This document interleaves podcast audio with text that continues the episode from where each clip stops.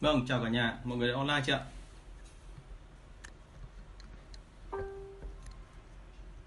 Online rồi đúng không ạ? Vâng. À, hôm nay tôi đang thử livestream qua cả uh, Facebook với cả bên YouTube nhưng mà hình như nó đang bị uh, nó đang bị có vấn đề gì đó.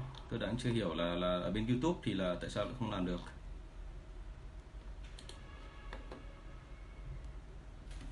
Vâng, có lẽ tôi chúng ta cứ bắt đầu chương trình ạ. Tôi sẽ vừa thử là vừa làm vừa vừa chỉnh cái phần này. Và xin chào phép được chào mừng anh chị đến với cả chương trình của tôi ngày hôm nay. À, đây là chương trình mà của riêng tôi làm về những cái kiến thức và kỹ năng của tôi khi mà tôi làm về tư vấn ờ, bán hàng và quản trị bán hàng. Và cái chương trình này của tôi thường xuyên được thực hiện từ 9 rưỡi đến 10 rưỡi buổi tối hàng ngày. À, từ thứ hai đến thứ sáu thứ bảy chủ nhật thì tôi nghỉ đúng không thì uh, những cái câu hỏi mà gửi của tôi thì là thường thường là đến từ học viên của tôi cũng như là đến từ những anh chị mà xem cái livestream này và rất mong nhận được nhiều câu hỏi của anh chị nhiều hơn nữa uh, cảm ơn cái sự góp ý của anh chị thời gian vừa rồi. Uh, anh chị có góp ý với tôi là về cái tốc độ nói thì tôi nên chậm lại một chút. Vì quả thực là uh, tôi khi mà tôi thấy rằng là có nhiều vấn đề quá thì tôi hay tăng tốc. Thì cái này tôi sẽ cố gắng sửa. Nhưng mà thực sự là có quá nhiều vấn đề hay mà tôi lại muốn nhồi nhét vào trong cùng một buổi thành ra nó hay bị như vậy. À, có một số anh chị khác thì còn thậm chí là tâm sự qua chat và và và muốn là tôi tránh được cái vết xe đổ là sợ đi vào trạng thái là nhàm bởi vì là làm nhiều quá. Nhưng mà anh chị yên tâm là có nhàm hay không thì đấy do căn cứ vào câu hỏi của anh chị chứ lại không phải câu trả lời của tôi. Bởi vì những câu hỏi của anh chị càng hay thì nó sẽ giúp cho chương trình của chúng ta càng ngày càng bổ ích hơn. Thế thì ờ, rất là mong anh chị là cố gắng làm sao để mà chúng ta hỗ trợ nhau để mà làm chương trình của mình càng ngày càng đặc sắc hơn. Nhiều ờ, nhiều cái mà gọi là đi sâu vào cái công việc của anh chị hàng ngày. Đúng không ạ? Um, một cái người nữa thì là bạn rất là tử tế, bạn cũng sợ là tôi mất hết cả kiến thức trong cái buổi như thế này. Thì ờ, thú thực là đây không phải là cái lớp học của tôi, nhưng mà tôi xin phép quảng cáo một chút. Là ngay tại lớp học của tôi thì tôi cũng không có giấu giếm gì cả. Thậm chí là ngay cả học viên của tôi cũng có quyền là ghi âm hoặc là quay phim lại. Quay phim thì không, nhưng mà thường là ghi âm thì nhiều hơn. Và bởi vì tôi muốn là mọi người ghi lại để sau đó rồi thì chúng ta có thể là à, về nghe lại những cái phần đó và làm theo đúng cái của tôi. Bởi vì thực ra mà nói mất kiến thức thì khó lắm. Bởi vì là tôi là cái người học khá là tốt. Tôi không nói là tôi dạy giỏi, nhưng mà tôi học khá là tốt à, qua mỗi lớp thì tôi đều học được thêm từ học viên của tôi cũng như từ đối tác của tôi. Cho nên là chúng ta hãy nhớ là cái địa, cái việc mà đi dạy thì nó tương tự như là việc đi học và việc uh, gọi là là học thêm của một cái trường gần như kiểu trường đời đúng không? Chứ nó không phải là là một cái gọi là chúng ta chỉ đến đấy và nói chuyện sơ là được. Vâng uh, tôi xin lỗi một chút để tôi sẽ chỉnh ở trên cả youtube nữa.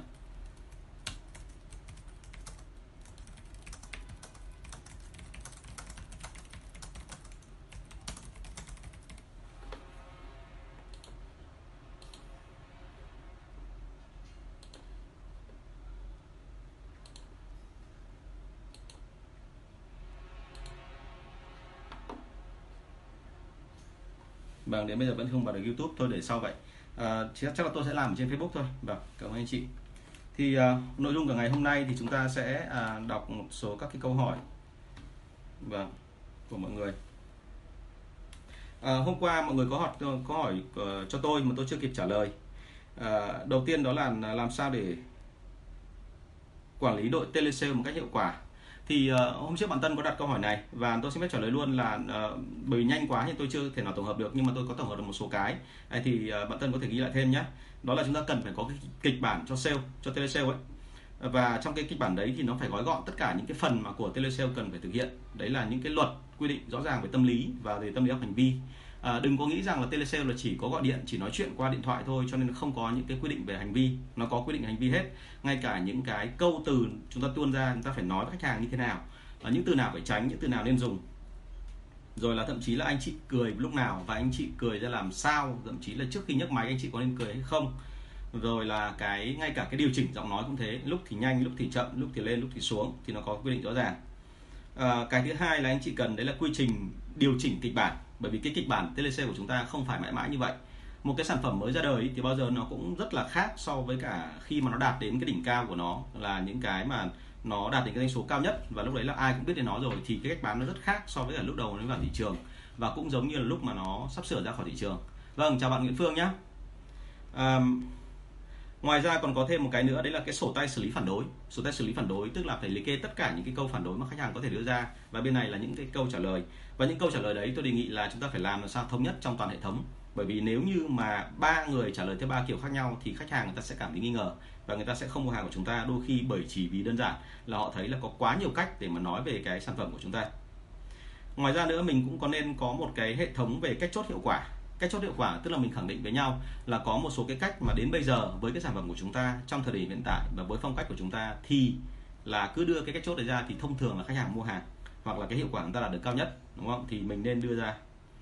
À, ngoài ra nữa là mình liên tục phải có cái phần mà họp để điều chỉnh kịch bản và cập nhật cách chốt đơn cơ chế lương ờ, để kịch ờ, để cập nhật cách chốt đơn. Bởi vì là cái điều chỉnh kịch bản ấy là nó tuân theo cái quy định hàng ngày và thứ hai là anh anh sẽ liên tục là phải điều chỉnh. Vâng chào bạn Tân Tân bây giờ mới vào đúng không ạ? Ngoài ra nữa là Tân nên có một cái nữa là cái cơ chế lương theo KPI phù hợp với telesale. Ờ, uh, KPI của telesale thì nó có khá nhiều thứ và vì thế cho nên là mình phải làm sao bám sát đội đó. Đôi khi có những cái thứ mà rất đơn giản ví dụ như là ngoài những cái số lượng về cái cuộc gọi về cái thời gian gọi thì chúng ta còn quy định cả về KPI về những cái thông tin mà chúng ta truyền tải ở trong cuộc gọi đó. Và muốn kiểm tra được cái phần này thì hôm trước anh có nói rồi là chúng ta phải có một cái tổng đài để ghi âm lại cái phần này. À, cuối cùng là chúng ta phải có các cái cách động viên của đội telesale bởi vì hãy nhớ là các bạn làm việc trong môi trường khá là áp lực. Uh, telesale thì chúng ta kiểm soát nó tương đối dễ nếu như anh chị tại văn phòng bởi vì là nó khác với ở offline. Offline thì còn chạy ra ngoài mình không thể biết được họ nói như thế nào. Nhưng với telesale mình đều có tổng đài mình ghi lại em lại và mình xem cái thái độ của họ khi tiếp xúc với khách hàng của mình qua điện thoại là mình có thể quản lý được. Nhưng bao giờ cũng thế là chính bởi vì như thế cho nên họ rất áp lực. Họ cảm thấy rằng là lúc nào sếp có thể soi mình. Cho nên chúng ta sẽ phải là có những cách động viên cho nên hiệu quả. Vâng à, câu hỏi thứ hai mà ngay trước giờ tôi nhận được ấy, nó là câu hỏi như thế này. À, một đội sale và quản lý đã phát triển sản phẩm ở giai đoạn thâm nhập thị trường.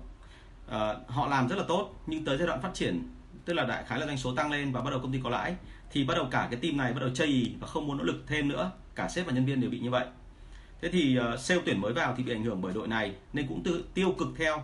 Thì bây giờ nên làm cái gì? Ờ, cái phần này rất hay gặp nhé bởi vì là một đội xe cũ ấy, bao giờ cũng thấy họ nỗ lực rồi thì họ luôn muốn dừng lại và họ cố gắng làm sao để mà những người mới vào không làm tốt hơn họ. Đây là một câu chuyện nó nó khá là đáng buồn đặc biệt là về tâm lý của người Việt Nam. Rất hay bị hiện tượng này. Sống lâu lão làng chỉ một thời gian ngắn thôi là mọi người nghĩ rằng là chúng ta nên chậm lại chúng ta nên là đừng tăng nhanh quá bởi vì tăng nhanh quá thì cuối cùng sếp lại mong đợi cao hơn đúng không? Và mình thì không có lợi gì. Mặc dù rõ ràng là sếp đã nói rồi là doanh số tăng thì lương của anh phải được tăng đúng không? Um, Vâng, chào bạn Nguyễn Thế Thành. Thì cái này tổng đài thì bạn chắc là phải hỏi những cái người có chuyên môn đấy ạ. Chứ còn thì tôi thì không phải hoàn toàn chuyên về cái này. Còn tổng đài tôi thấy là bây giờ có rất nhiều dạng tổng đài, tổng đài thực cũng có mà tổng đài ảo cũng có. Mà hình như tổng đài ảo nó khá là rẻ, nó không có gì phức tạp nữa. Thế thì à, với cái quay trở lại câu hỏi là liên quan đến đội cũ và đội mới thì khi mà đội cũ họ đã quen rồi và họ chây ý ra rồi không thể nào làm tốt hơn thì lúc này mình làm một cái việc rất đơn giản là mình tuyển thêm đội mới đúng không? Nhưng tuyển thêm đội mới thì làm sao không bị ảnh hưởng của đội cũ thì chúng ta phải cố gắng làm sao tách hai cái môi trường đấy ra để cho hai đội nó không bị là tương tác với nhau. Và thông thường thì thậm chí là mình phải chuyển nó thành ra một cái thứ mà gần như khác hoàn toàn. Thậm chí đội cũ không hề biết là có đội mới đang làm. Ở một số trường hợp thì mình còn phải bảo là sao? Tức là đội mới đó mình sẽ lấy tên một cái công ty khác và mình bố trí ở đó để họ hoạt động bình thường. Họ giống như kiểu một đại lý của chúng ta vậy chứ không phải là à, là là là một cái, cái gọi là một thành viên của của công ty chúng ta thì khi mà hai đội này bắt đầu là đội mới bao giờ cũng thế, bởi vì áp dụng cách làm mới và họ có tinh thần phấn khởi hơn, thì thường thường doanh số nó sẽ tăng. Nỗ lực của một xe mới thì bọn tôi hay đánh giá trong 3 tháng đầu tiên nó gấp khoảng 4 đến 5 lần của xe cũ, cho nên doanh số sẽ tăng. Và khi doanh số sẽ tăng rồi, thì đến ngưỡng nào đó bắt đầu nó đạt ngang với cả cái mức của khách hàng cũ, thì lúc đấy bắt đầu là chúng ta sẽ cố gắng làm sao để mà tương tác giữa hai đội để khiến cho có tạo ra một cái sự so sánh. Và đội cũ bị so sánh với đội mới thì họ sẽ phải nỗ lực tăng lên. Bởi vì lúc này nói thật là có nhiều trường hợp mà có các đội mà nó có thiện tâm thì nó sẽ cố gắng nó hiểu ra được vấn đề là bây giờ không thể dừng lại được nữa phải tăng lên thì nó sẽ làm. Nhưng có một số đội thì kể cả như thế chăng nữa cũng không muốn làm. Thì lúc đó mình sẽ phải làm một cái động tác mà đôi khi là tương đối nặng tay tức là mình phải cảnh cáo hai ba lần và trường hợp cuối cùng mà không xử lý được thì đành phải cho nghỉ thôi.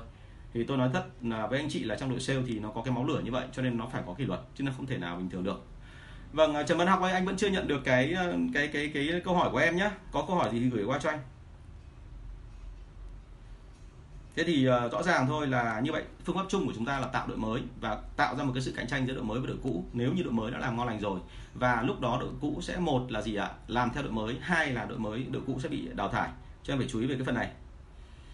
À, câu số 90 vâng ạ chúng ta vào cái nội dung hôm nay chắc là sẽ đạt được đến cố gắng đạt đến câu hỏi thứ 100 ạ. Câu số 90 ai là người chịu trách nhiệm dựng chương trình khuyến mại trong đội sale hả anh? Thế thì uh, bao giờ cũng thế với một cái công ty mà công công ty mà hàng bình thường SME thì là mà chúng ta mở ra một cái chương trình khuyến mại thì bao giờ cũng phải hiểu một điểm là uh, mọi người tương đối là nhẹ nhàng mọi người tương đối là theo kiểu thoải mái không tính toán gì nhiều lắm. Nhưng mà ở trong các lớp học về uh, tổ chức các đội khuyến cái chương trình khuyến mại ấy, thì tôi dạy rất là kỹ cái phần này. Đó là chúng ta liên tục phải hiểu một số cái điểm cần phải lưu ý về cái cái khuyến mại. Uh, thứ nhất là khuyến mại là để làm gì đúng không ạ? Ờ, đến bây giờ các công ty khuyến mại nhiều đến cái mức độ nhiều và tần suất dày đặc đến cái mức độ mà khách hàng coi đấy là một cái hoạt động bình thường. Tức là ngoài chiết khấu ra họ yêu cầu phải có thêm khuyến mại nữa. Và vì thế là cứ thế là khuyến mại và khuyến mại. Nhưng thực chất ban đầu cái khuyến mại, mục đích của nó là để làm tăng doanh số hoặc là tăng cái sự chú ý của khách hàng đến hàng của chúng ta. Thế cho nên là mình phải xác định rất là rõ là khuyến mại là để làm gì? Là để theo cái định kiến là của khách hàng bây giờ đang yêu cầu là lúc nào cũng phải có hay là để tập tục tức là đại khái là cứ phải duy trì như thế và mày là thằng mới vào thì mày phải làm như vậy. Mày là thằng đã làm lâu rồi mày có thương hiệu thì mày phải làm như thế thì anh mới duy trì mua hàng của mày. Nếu không thì anh sẽ thay sang hàng khác. Vậy thì nó là cái mà theo cái định kiến trong đầu khách hàng hay là để làm tăng doanh số? Chúng ta phải tính cho nó rõ.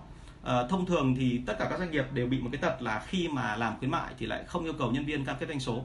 Có một số anh chị không phải tất nhiên không phải tất cả xin lỗi chỉ khoảng độ 80 phần trăm các công ty SME thôi còn các công ty SME khác, khoảng độ 10 đến 20 phần trăm, nếu họ làm theo kiểu chuyên nghiệp, thì họ sẽ yêu cầu là khi tung chương trình khuyến mại, anh họp với tôi xong, thì anh phải cam kết là anh phải đạt được cái doanh số từng này, thì tôi mới cho anh chạy.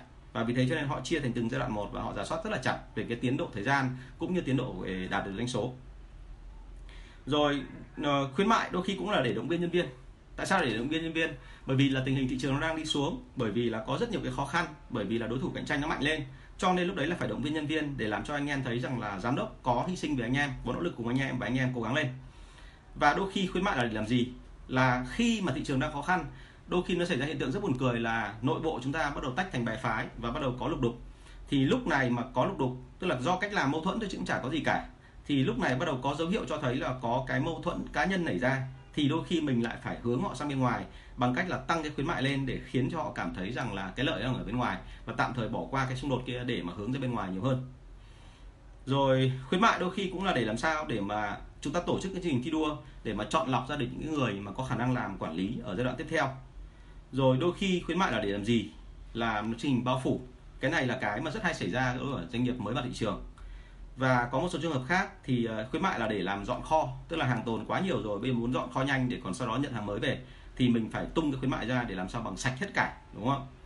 Rồi đôi khi ờ, khuyến mại là để làm sao? Để làm màu với cổ đông. Cái này thì chắc là hàng tiêu dùng với cả những cái công ty mà liên quan đến những cái sản phẩm mà thông thường thì sẽ hay gặp.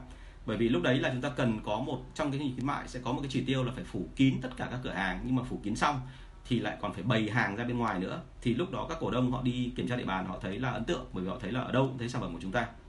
Thế thì có rất nhiều lý do như vậy, cho nên có bao nhiêu mà cái lý do thì chúng ta phải có bấy nhiêu cách để mà lượng hóa, để mà quy định, để mà thành, đưa thành cái chỉ tiêu. Cho nên cái khuyến mại để làm gì nó cực kỳ quan trọng, và anh chị phải tính hết sức là cẩn thận về cái phần này. Cái thứ hai, anh chị phải tính đến cái câu hỏi thứ hai là khuyến mại hết bao nhiêu tiền, là thông thường bọn tôi quy theo tỷ lệ phần trăm. Nhưng mà cái kỳ lạ là tôi thấy là phần lớn người Việt Nam mình lại chỉ quy theo cái kiểu là mình lãi 500 mình khuyến mại 200 vậy là được rồi. Còn không bao giờ để ý là cái 200 đấy thì nó tác động đến tâm lý khách hàng nó ra làm sao. Và hãy nhớ hộ tôi, khuyến mại là để tác động đến tinh thần người ta và người ta mua hàng, chứ không phải là lúc nào cũng chỉ nói về cái chuyện là tham tiền. Nhớ như vậy. Rồi anh chị còn phải để ý thêm cái chuyện là khuyến mại cho đối tượng nào. Tại vì là chúng ta chia các loại khách hàng ra là khách hàng lớn, khách hàng chung và khách hàng loại nhỡ, thì mỗi khách hàng như vậy là nó đều có một cái quy mô riêng và tập trung vào mỗi khách hàng thì nó tác động nó lại khác nhau rồi cái nữa đấy là anh chị phải quan trọng là khuyến mại bao lâu. Đôi khi khuyến mại chỉ khoảng một tuần thôi là phù hợp. Bởi vì là nếu mà anh chị khuyến mại lâu hơn ấy, thì bắt đầu khách hàng nó nhờn. Và khách hàng nó nhờn rồi họ không lấy hàng nữa thì lúc đó là doanh số nó sẽ tụt. Đúng không? Và đôi khi không phải khách hàng đâu mà chính là nhân viên sale bắt đầu cảm thấy chán.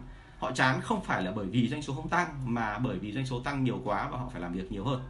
Thành ra họ sẽ tìm cách là khống chế lại cái đó. Thì anh chị hết sức cẩn thận về cái này. Rồi khuyến mại được triển khai bởi ai? Giả soát bởi ai? Đúng không? Bởi vì là cái chuyện mà ở đây ý, là khuyến mại luôn phải giả soát thường xuyên chứ không thể nào mà cứ đầu kỳ ra một khuyến mại xong rồi cuối kỳ kiểm tra lại xem nó làm được không thì lúc đấy là nó hỏng rồi thì chúng ta cũng đành chịu chả biết làm thế nào cả. Rồi ai được lợi từ khuyến mại này và cái lợi đó như thế nào? À, kể cả khách hàng của chúng ta chúng ta cũng phải phân tích cho họ rõ là cái khuyến mại được lợi ra làm sao cái vòng quay tiền của họ cái tỷ lệ lợi nhuận của họ rồi là cái ưu thế của họ. Khi mà tung cái khuyến mại này ra thì họ được cái gì? Rồi đến cả nhân viên nữa đúng không? Vậy nhân viên được lợi gì từ chương trình này? Bởi vì tất cả mọi người tham gia, họ luôn có đặt ra một câu hỏi là tôi được cái gì khi tôi triển triển khai theo cái ý của anh? Cho nên là ở đây là chúng ta luôn phải làm rõ tất cả những cái này và những cái này thì thông thường là nó ảnh hưởng đến chuyện là nó phải giảm buộc trách nhiệm với cái người mà làm quản lý. À thế thì rõ ràng thôi là từ cái đó mình sẽ suy ra được ngay là chương trình khuyến mại thì thông thường ấy là phải cái cấp mà quản lý hoặc cấp giám đốc ở trong công ty mới được đưa ra. Bởi vì nếu như mà uh, chính anh đó đưa ra thì họ sẽ chịu trách nhiệm trên cái chương trình của họ bởi vì nó ảnh hưởng đến doanh số ảnh hưởng đến những cái việc mà sau đấy của công ty ra. Cho nên là anh ấy sẽ phải là là đưa chương trình đó ra để anh cam kết. Tức là không phải chỉ có mỗi anh ấy đưa ra và anh bắt là sếp phải hỗ trợ anh phải có cả hai chiều. Anh ấy đưa ra bắt sếp phải hỗ trợ nhưng sau đó rồi anh lại phải cam kết lại với sếp là nếu như mà chạy chương trình đó thì em sẽ đạt được doanh số thêm bao nhiêu cho anh. Còn nếu mà không đạt được thì em xin phép là em sẽ chịu phạt là như thế nào. Cái đó nó rất là rõ ràng được chưa thế cho nên với trong khuyến mại đội sale ấy, thì tôi thấy rằng là nên là để cho quản lý hoặc là giám đốc trực tiếp của ngành sale đưa ra. Tránh cái trường hợp là ông tổng ví dụ mà ông là không hề có chuyên môn về quản trị bán hàng hay là ông ấy quá xa rời với thực tế ông không biết cái gì cả mà ông đưa ra thì nó rất là nguy hiểm. À, chúng ta lưu ý một điểm là từ trước đến giờ ấy, tất cả các chương trình khuyến mại của những công ty mà đưa ra theo kiểu áp chế thì nó có một cái vô cùng hại.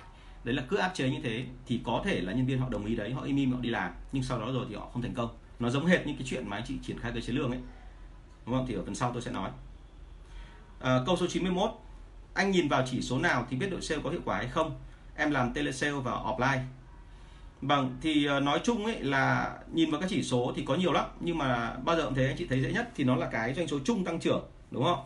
Và tăng trưởng ở đây nó phải so với tốc độ ngành là nó phải tăng vượt lên trên chứ không phải là nó thấp hơn. Cái thứ hai đấy là doanh số trung bình của một đơn. Doanh số trung bình của một đơn mọi người có thể coi thường nhưng mà với tôi thì nó rất là quan trọng bởi vì doanh số trung bình đơn mà nó không tăng điều đấy chứng tỏ là nhân viên bắt đầu ì lại. Tại sao lại ỉ lại? Anh chị cứ theo dõi sát cái doanh số anh chị sẽ thấy.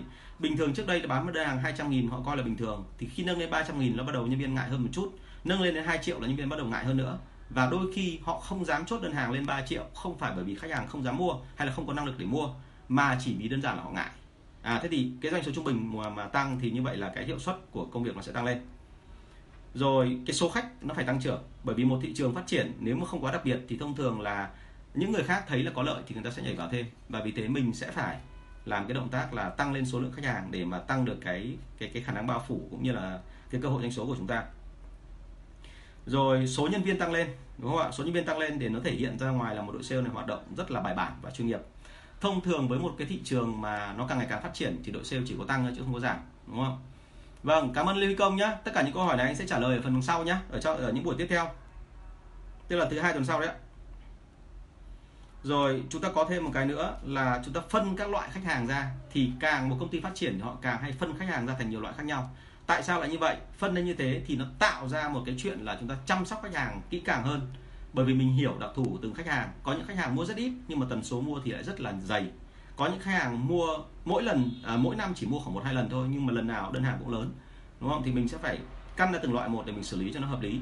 Và thông thường ấy, là khi mình căn như thế mình chia thành mức cao mức trung và mức thấp thì mình sẽ tìm cách là đẩy khách hàng từ mức thấp lên thành mức trung và từ mức trung lên thành mức cao.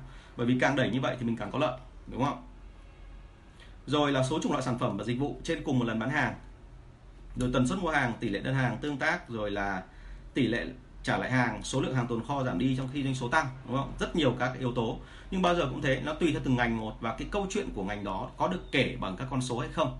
Thông thường mà anh nhìn vào lượng hóa cho nên là cứ nghe các con số và thấy nó hợp lý hay là thấy nó hiểu được cái vấn đề ở bên trong là cái cách làm của doanh nghiệp như thế nào thì mình biết ngay là doanh số đấy là cái độ sale đấy là độ sale phát triển tốt. À, một cái câu nữa cũng không kém phần quan trọng là chúng tôi luôn hỏi xem là cái dự kiến mà phát triển doanh số của công ty là khoảng bao nhiêu phần trăm bởi vì nếu mà họ đưa được cái dự kiến đó điều đấy chứng tỏ rằng là họ có thống kê. Và có thống kê thì họ có dự báo. Và dự báo ở đây không phải chỉ đơn giản là một lần mà dự báo rất nhiều lần. Và họ quen thuộc với cả cái thị trường cũng như cái địa bàn cũng như tâm lý của khách hàng. Thế thì đấy là một số cái chỉ số mà tôi có thể nói cho bạn để bạn hiểu rằng là cái cái cái yêu cầu của đội sale chuyên nghiệp như thế nào. Câu số 92 cơ chế lương của đội sale do quản lý tính hay là do phòng hành chính nhân sự hay phòng kế toán tính? À, vâng cái hiện tượng này rất hay xảy ra à, cái phòng kế toán ấy thường thường là họ hay tính lương và trả lương cho nhân viên vào cuối tháng. Cho nên tôi thấy có một số anh chị lại coi luôn là cái việc mà lên cơ chế lương là phòng hành chính và phòng kế toán làm. Và tại sao lại thế? Trong đấy nó có một phần lý do lý do nó rất là nhỏ là như này. Là phòng kế toán và phòng nhân sự thì họ có thời gian để họ đọc và họ nghiên cứu luật lao động. Và đôi khi là chủ doanh nghiệp khi mà họ không có cái kinh nghiệm về sale ấy họ sợ rằng là cái điều kiện mình đưa ra những cái cơ chế lương ấy có thể nó vi phạm luật lao động chăng? Đặc biệt với những cái doanh nghiệp mà thuộc loại lớn thì họ rất sợ là chẳng may mà doanh mà mà mà nó lại bị sai hay là bị không đạt với cả cái lương minimum hay là bị uh, trả lương nó gọi là hay cái điều kiện như kiểu là thế chấp hay là ký quỹ là nó không được phép thì họ đưa cho phòng kế toán để phòng kế toán tính cho nó chuẩn. Nhưng thực ra ấy, cái việc mà tính lương và việc trả lương nó rất khác với cái việc mà set up cơ chế lương. Tức là chúng ta phải đưa ra cơ chế lương làm sao mà phù hợp với cái đặc thù của đội sale. Thì cái phần này là các công ty không hề biết và có nhiều công ty do kế toán và do hành chính đưa ra ấy, thì nó thật với anh chị là cơ chế lương nó dài đến khoảng 7 đến 8 trang giấy. Và đọc đến trang thứ sáu thì cái trang thứ nhất họ đã không nhớ được là là họ được tính lương theo kiểu gì. Và khi mà ở trạng thái đó thì nhân viên xin lỗi là bọn tôi gọi là nhận lương cuối tháng rất giống như kiểu hành động gọi là chơi cờ bạc theo kiểu mở bát mở bát vào cuối kỳ đúng không? Tức là mở ra một cái mà thấy là doanh số mình cao lương mình cao thì mừng không sao. Nhưng mà nó chỉ cần trái cảm giác với mình thôi mình có cái cảm giác là hình như là mình đã nỗ lực nhiều lắm rồi mà tại sao tháng này doanh số mình nó lại thấp thế? Thì lúc đấy nó xảy ra cái là họ sẽ soi ngược lại cơ chế lương, và soi xong thì họ cũng chả nhớ được là tại sao cơ chế lương nó lại như thế, và cách tính nó như thế nào. Và lúc đó họ lại quy hết tất cả là hình như là công ty nó lừa mình. Cái phần này là hết sức quan trọng. Anh chị phải chú ý là cơ chế lương chuẩn của đội sale là nó phải cực kỳ đơn giản, dễ hiểu, và bản thân đội sale họ phải tính được để họ không bị cái cảm giác là bị đánh lừa. Cái thứ hai, đấy là họ còn phải tùy thuộc vào cái nỗ lực trung bình của một cái anh sale tại phòng sale vào lúc đó và cái này thì kế toán và hành chính nhân sự chưa chắc là nắm được. Bởi vì các bạn ấy chỉ dựa trên các con số mà kết quả mang lại thôi. Còn các bạn ấy không tính được là cái mức độ tăng trưởng cũng như mức độ hao hụt, cũng như là mức độ xuống tinh thần hay là cái độ khó thị trường. Cho nên là cái cơ chế lương ấy thì vẫn là theo quan điểm của tôi, thì tôi vẫn thấy rằng là bắt buộc phải là cái người quản lý đội sale. Tức là giống như xin khuyến mại ở trên thì phải là người quản lý đội sale hoặc là ông giám đốc bán hàng đưa ra. Ở một số các doanh nghiệp loại lớn thì thông thường họ chia như thế này. Tức là ông giám đốc, ông sẽ quy định một cái tỷ lệ phần trăm trong tổng doanh số, tổng doanh thu thu về là được trả cho lương của nhân viên đội sale. Và vì thế cho nên là ở từng địa bàn một thì ở mỗi địa bàn đó thì mỗi ông quản lý từng khu vực một thì sẽ chia nhỏ lại lại và tự động làm ra một cơ chế lương riêng. Cái đó chỉ có thể thích hợp nếu như mà tất cả các địa bàn là nó phù hợp, tức là địa bàn nó khác nhau. Và thông thường ấy, đây là cái cái cái cái giai đoạn mà một cái doanh nghiệp SME mới vào thị trường, cho nên họ đành phải linh hoạt. Chứ nếu như mà sau này mà nó không nó, nó khi tất cả các địa bàn nó bắt đầu thông lại với nhau và nó ra được một cái kết nối chung ấy thì chỉ cần là địa bàn kia và địa bàn này nó lệch nhau một tí thôi là ngay lập tức là các ông sale ông ấy sẽ loạn gào cào lên và ông đòi quyền lợi ngay. Thế cho nên là cái này thì thông thường với SME áp dụng được nhưng mà công ty liên doanh thì họ sẽ áp dụng cùng một cơ chế lương nó chỉ khác nhau ở cái phần mà chỉ số thôi. Đấy. Thế thì cái đấy là cái khác biệt. Vì thế cho nên với cơ chế lương thì tôi thấy rằng là không nên để phòng kế toán hoặc phòng hành chính họ set up họ là người tính lương họ là người trả lương nhưng mà họ phải trả lương theo cái cơ chế của mấy anh quản lý chứ không phải là họ trả lương theo cái cách mà họ dựng lên một cơ chế chỉ để phù hợp với cả luật lao động của Việt Nam. Bởi vì tôi phải nói thật tâm sự với anh chị là luật lao động Việt Nam mình nó còn nhiều sơ hở lắm. Nó còn rất nhiều cái vấn đề mà chúng ta cần phải phải chỉnh lại cho nó chuẩn. Vâng và giống như ở trên đó nói thì cái cơ chế lương ở đây nó có một cái phần nó vô cùng tế nhị. À, những người ngoài nhìn vào ấy, thì luôn nghĩ rằng là những công ty liên doanh ấy, là bọn tôi áp cơ chế lương theo kiểu là cứ đúng như thế thôi và cứ áp xuống là xong. Nhưng thực tế thì không phải cơ chế lương bao giờ cũng phải có một cái sự đồng thuận từ phía anh em. Bởi vì khi bọn tôi áp cơ chế lương ấy, mà nó mang tính chất là sát máu quá và làm bắt anh em làm và theo kiểu cấm cãi thì anh em có thể đồng ý ban đầu. Nhưng sau đó rồi thì khi mọi người làm ấy thì mọi người sẽ dần dần là chán và bỏ cuộc. Thậm chí có nhiều người mà tiêu cực đến cái mức độ là rủ nhau và hè nhau là dìm cái doanh số xuống. Dìm doanh số là như thế nào? Tức là, họ cố tình họ chứng minh cho ông chủ thấy và ông quản lý thấy là anh đang đưa ra một cơ chế lương nó rất là bất công và tôi không làm được bởi vì nó quá là vớ vẩn thế thì lúc đấy nó không còn là cái chuyện mà cơ chế lương đấy nó có tạo ra đủ tiền cho người ta sống không? Mà đây nó là vấn đề về quan điểm đúng không? Thế cho nên là thông thường cái thủ thuật của bọn tôi bao giờ cũng vậy là bọn tôi đưa cơ chế lương ra từ đầu tháng và bọn tôi, bao giờ bọn tôi cũng phải họp với nhân viên. Và bọn tôi đưa ra cơ chế lương xong thì phải lấy được cái sự đồng cảm của của khoảng độ 70 80 phần trăm của nhân viên thì bọn tôi mới duyệt được sơ sơ phần cái khung. Còn sau đó bọn tôi phải ngồi để mà tính cùng với nhân viên xem là từng cái phần một trong cơ chế lương đó thì làm thế nào để đạt được một cách dễ dàng nhất chứ không phải là uh, nhiều doanh nghiệp giống như kiểu gọi là uh, đấy các em tự tính đi các em tự thấy là doanh số mình tăng thì là lương của em sẽ tăng. Và như vậy các em được lợi thì các em muốn lợi bao nhiêu thì đấy là việc của các em. Làm cái đấy hoàn toàn là không có giá trị. Anh chị nhớ tôi là nhân viên ấy họ luôn có nhiều cái cách để mà họ vận động ở phía đằng sau cho nên chúng ta phải hiểu được cái tâm lý của họ. Tức là họ không bao giờ muốn rằng là mình áp chế họ 100% anh chị có một phần là anh chị là sếp thì anh chị được quyền áp chế. Nhưng phần còn lại anh chị phải nhường cho họ để họ cảm thấy rằng là một cái cơ chế lương ra đời thì 70% là của sếp còn 30% là do mình đóng góp. Và mình thấy là 70% của sếp thì nó đúng chứ nó không phải là sai. Muốn như vậy thì mình phải dò trong cái đội sale của mình cái tốc độ tăng trưởng nó như thế nào cái tinh thần của anh em đang ở mức độ nào. Rồi mình chọn được cái mức trung bình dễ đạt được nhất lấy được cái đa số sự đồng thuận đã sau đó rồi thì mình tăng dần lên. Thì cái cơ chế lương của nhân viên đội sale ấy, của của đội sale thì thường bọn tôi hay dựng kiểu như vậy và với công ty SME thì ờ, thường thường là phải phải có cái thảo luận anh chị nhé chứ không phải là cứ dập một cái em làm được ngay đâu. Vâng, chúng ta sang câu 93 làm sao để giảm chi phí lót tay trong bán hàng B2B Vâng, vì quả thật là cái mảng bán hàng B2B bây giờ nó quá nhiều thứ đúng không ạ? Ngày xưa bọn tôi làm hàng à, làm liên doanh thì bọn tôi không hình dung nổi tại sao lại lót tay khủng khiếp như thế. Bởi vì cái thời điểm làm liên doanh của bọn tôi mà nếu mà chẳng may mà có sếp nào mà cần gọi là o bế thì bọn tôi cũng chỉ mang hàng đến tặng thôi chứ bọn tôi không chính sách công ty là không cho phép là tặng tiền. Thế cái phần đấy là bọn tôi gần như là là là một tịt. Nhưng mà đến lúc mà tôi ra khỏi công ty liên doanh tôi ra tôi làm công ty riêng của tôi thì bắt đầu mới thấy là cái mảng đấy đôi khi nó lại là mảng chính của một số công ty đúng không? À, và bạn này bạn đặt câu hỏi là giảm chi phí lót tay và mảng xây dựng của bên em chi phí lớn quá đúng không? Và um, sau đó thì có một bạn nữa đặt thêm một câu hỏi nữa và tôi cũng ghép luôn một câu này. Đấy là à, bạn hỏi về làm gì để giảm chi phí cho sân trước sân sau trong bán hàng B2B đúng không? Cũng là như tương tự như vậy. Thế thì ở đây bao giờ cũng thế. Muốn làm sao để mà bán hàng đối B2B anh chị biết là phải thiết lập quan hệ đúng không? Vâng đúng rồi câu này của Hùng đấy. Anh sợ là là, là anh tưởng là không không không không được tế nhị lắm là anh không đưa tên. Rồi thì với B2B thì nó là mối quan hệ cho nên là khi tạo lập quan hệ thì thông thường ấy, cách đơn giản nhất hiển nhiên thôi là dùng tiền đúng không? Nhưng mà khi dùng tiền hay dùng quà ấy, thì bao giờ cũng thế là chúng ta luôn bị ở trong một cái ma trận nó rất là khó nhìn tại sao lại như thế? Bởi vì khi anh chị đến gặp một công ty anh chị sẽ thấy ngay đâu có phải là mỗi ông sếp là có quyền đâu. Những cái người ở dưới người ta có quyền tác động riêng. Như cái buổi trước ấy tôi có nói về một cái trường hợp là con của cái ông mà cổ đông lớn nhất hoặc là con của ông sếp tổng ấy hoặc con của một ông xin lỗi là trong dòng chính trị chẳng hạn.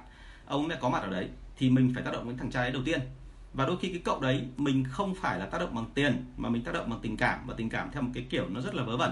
Miễn làm sao cho cậu hài lòng thôi. Còn những cái người còn lại là mình phải chia ra để mình, để mà mình xử lý riêng.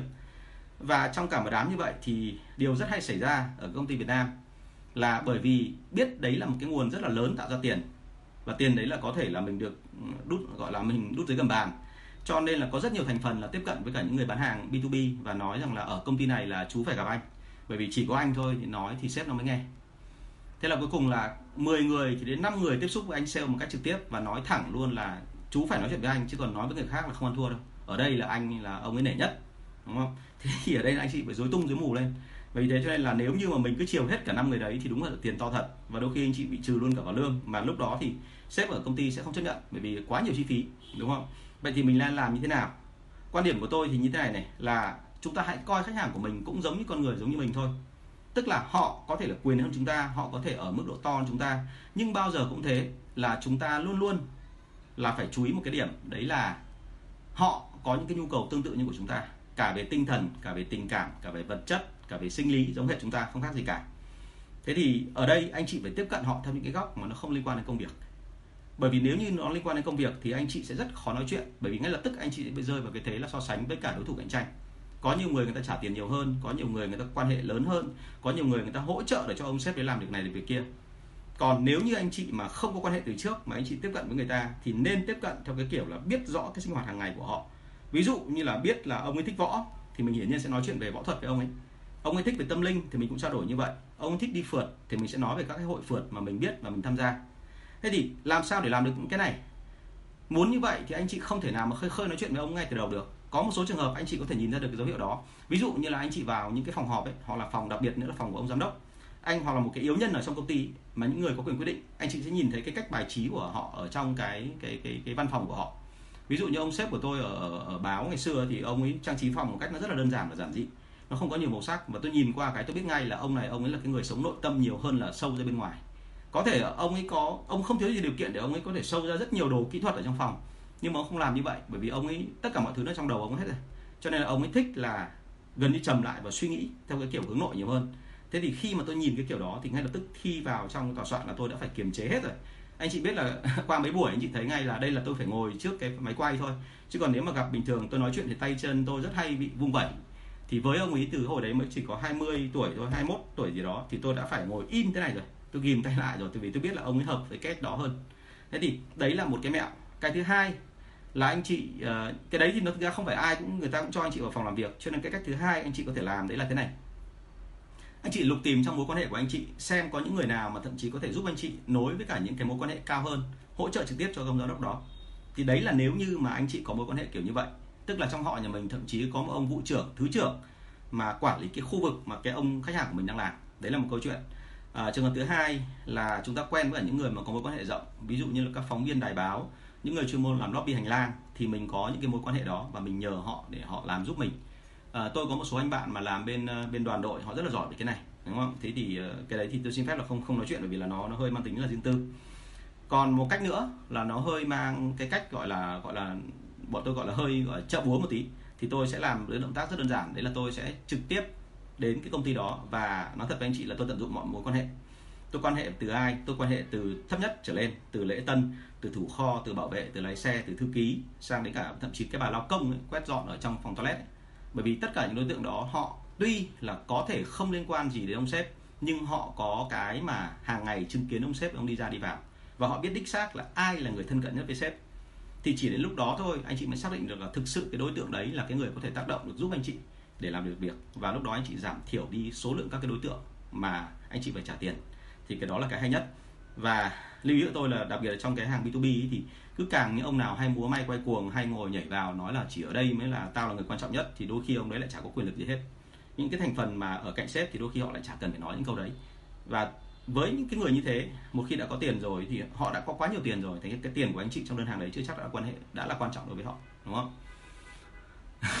Anh Đức lại có ý kiến á. Anh Đức bên hữu nghị, đúng không có ông thích chơi chim, anh em phải kiếm mãi mới được ít châu chấu thì em chỉ thấy không ý vâng chuẩn đấy ạ rồi là tôi sợ nhất là phải tiếp xúc với cả mấy sếp mà lại thích câu cá bởi vì là tính của tôi thì không ngồi im ở chỗ nào. Mà bây giờ phải vào định nọt mấy ông mà câu cá thì ngồi với ông ấy thì chắc là chỉ 5 phút thôi là tôi đã muốn tự tử rồi. Bởi vì là ngồi đấy mà cứ nhìn thấy những cái như thế nó rất là mệt đúng không ạ?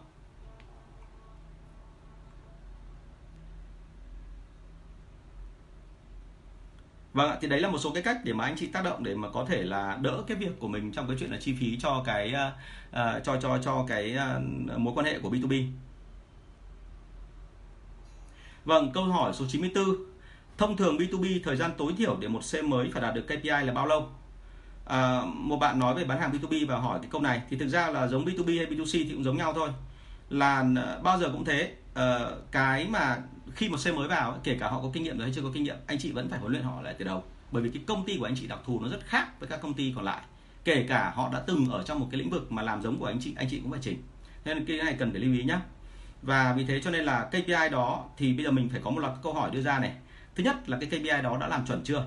Đúng chưa chuẩn chung tức là sao? Chuẩn ở mức độ mà ví dụ như là một ông mới vào ông chỉ đạt được khoảng 70% hiệu suất thôi thì KPI đang làm ở mức độ 150 hay là 200 hay là chỉ 100% đúng không? Thì mình phải hạ KPI xuống cho các bạn mới vào. Cái thứ hai là cái bạn sale kia ấy à, mặc dù là có thể là mình phải đào tạo nhưng bạn có kinh nghiệm hay chưa có kinh nghiệm? Bởi vì nếu có kinh nghiệm rồi thì học rất là nhanh đúng không? Chưa có kinh nghiệm thì phải học lâu hơn một chút xíu và đặc biệt nữa là ở đây như tôi đã nói ở trên ấy, là muốn được B2B mà một sale mà đạt được chuẩn KPI thì anh chị nhớ là tài liệu huấn luyện của anh chị nó phải chuẩn. Chứ còn không phải là huấn luyện theo cái cách gọi là nó nằm hết ở trong đầu của ông sếp. Nó hết ở trong đầu ông sếp thì xảy ra chuyện gì? Thì là lúc nào rảnh thì ông ấy nói. Nhưng mà khỉ một cái thì cả 10 lần ông ấy nói với cả nhân viên thì cả 10 lần đều khác nhau. Thế là cuối cùng là nhân viên nghe cả 10 lần như vậy, cuối cùng không biết được là như thế nào mới là chuẩn, đúng không? Thì cái đấy nó rất là nguy hiểm. Rồi à, một cái nữa là B2B dựa vào quan hệ cho nên là nếu có quan hệ từ trước của những anh sale đó tức là mình phải kiểm tra xem họ có hiểu gì về các mối quan hệ ở trên thị trường hay không. Và ở cái phần này thì đúng là B2B nó khác với B2C à, huấn luyện ở phần này là B2B rất khác bởi vì là B2B đôi khi là anh em vào trước ít khi nói với anh em vào sau. Bởi vì mỗi người có một cái kiểu quan hệ riêng. Thậm chí có nhiều người giữ mối quan hệ của mình theo cái kiểu đấy là vũ khí bí mật của mình cho nên họ sẽ không kể. Và trong cái tài lệ huấn luyện đôi khi anh chị cũng không có cái đó. Vậy vì vậy cho nên là cố gắng làm sao để mà làm cụ thể nhất có thể để cho họ có cái cách nào để tiếp cận mà tạo ra được cái thiện cảm gần nhất đối với khách hàng thì lúc đấy mới họ mới vào được cuộc được nó nhanh. À, và cái thời gian để đạt được KPI ấy, thì nó rất là tùy nhá bởi vì là với B2B thì tôi đã từng nhìn thấy có một số anh à, ngày xưa tôi có tham gia vào cái hội BNI ấy, thì tôi biết là có một số anh là trong suốt cả 3 năm anh làm ở đó anh không ra được một đơn hàng nào hết. Bởi vì cái sản phẩm của anh bán nó rất là đặc thù nó vô cùng kỳ quặc và nó rất là đắt tiền nhưng mà đến năm thứ tư thì anh bán được một đơn hàng đâu hình như khoảng 30 tỷ.